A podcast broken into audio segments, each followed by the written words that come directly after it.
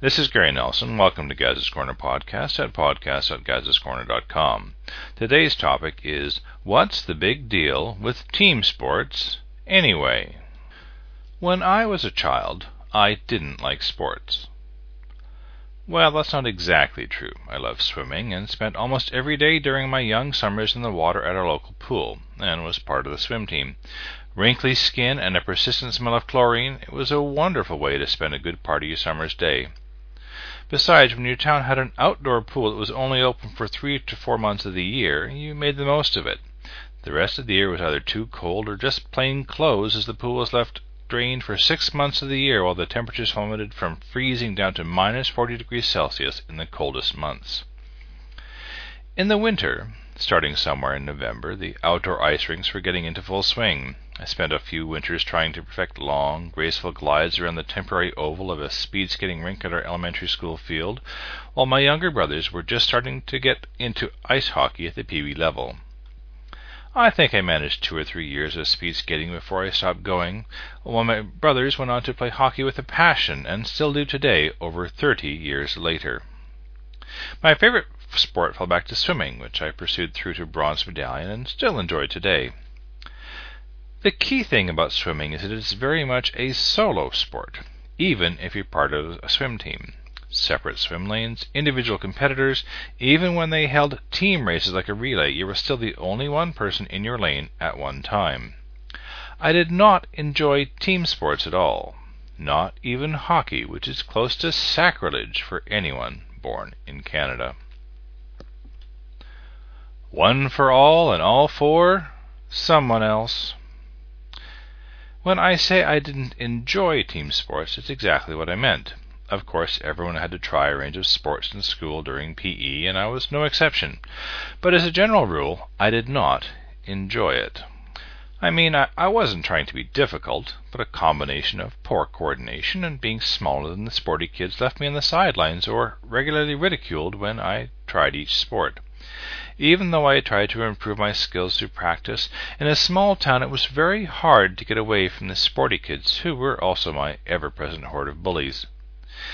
When there were only 30 kids in your grade level in the town, it was even harder. The kids you played with all tended to be from your class. The result was the sporty kids got better playing after school, while I continued to be sidelined or ridiculed further at my attempts to improve. Eventually, I just gave up trying. Needless to say, those experiences left a sour taste that lasted for many years, long after my coordination and abilities caught up with my growing frame when I tried my hand at darts, golf, and other skill based solo sports, and some hoop practice with the basketball, of course. I had come to see most team sports as a place for jocks and the sporty ones, but not for me. I didn't even bother to watch professional games on TV except for the hockey playoffs when the level of excitement infected even me. The I in team. There is no I in team, or so the saying goes. It's all about the team, not being an individual, blah, blah, blah, blah, blah. But for me, I just couldn't see the point of team sports. As far as I could see, it had no value. People running or skating around, whacking balls or pucks around, bashing each other, and trying to get an object through or into some type of net. Even though I was part of a hockey household with wildly varied dinner times as my younger brothers dashed about to hockey games here, there, and everywhere, I just didn't get it. I could see they had fun and more than a few trips to the emergency room over the years, dislocated joints, broken bones, concussions, but I just could not see why they continued to play year after year. While recovering from a dislocated shoulder, my youngest brother forgot his left hand on the bathroom counter one evening. He had been brushing his teeth, and his left arm was so weak he could not even lift it by itself.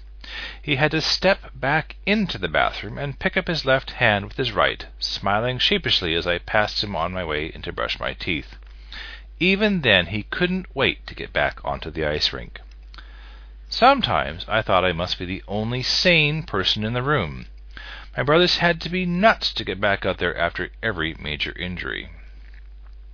And just last year, in his forties, the same brother lost the end off of one finger trying to catch a slap shot in his glove. I shook my head when I heard about it, halfway round the world. His hockey team will always be short handed, from now on. I came to believe, through observing my brothers and other people over the years, the I in team must be insane where sports was concerned. A change of heart.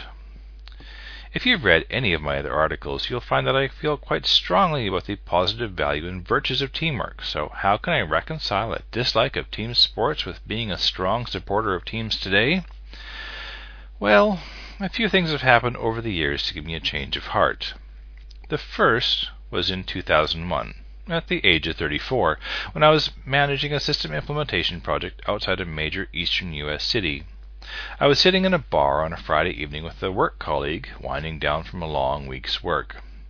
An American college football game was playing on the TV behind the bar, which I was busy ignoring as I dipped deep fried cheese sticks into sour cream and jalapeno jam. My colleague had ordered them to share, and they were fantastic, hot and spicy, but perfectly balanced with the sour cream and some celery. My colleague had also brought us to the bar to watch the football game, as she was a big fan of football, held parties during the Super Bowl, the whole bit. She was busy yelling at the TV in between jalapeno cheese bites, encouraging the players, or complaining about bad plays. Soon she noticed my comparative disinterest and asked if I watched football much. Not really, I said, feeling awkward. She had brought me to watch the game, but aside from knowing the basic rules, I didn't go out of my way to watch it. I'd only been to one live football game in my life, and someone else had bought the tickets. She took it as a challenge to help me enjoy the game, so she explained the rules in more detail and commented on each play as the game unfolded on the TV behind the bar. We finished the plate of jalapeno cheese sticks and ordered another. I soon found I was paying more attention to the game than I was to the fried cheese sticks, and they were starting to get cold. I was, for the first time in my life, enjoying watching a football game. But it wasn't the score or the particular throwing of the ball itself that interested me. It was the interaction of the players. Something had switched on inside my head. I was seeing organized sport in a whole new light. I could see the coordination within the team, the players working together, trusting someone to be in the right place to catch the ball just as they were tackled.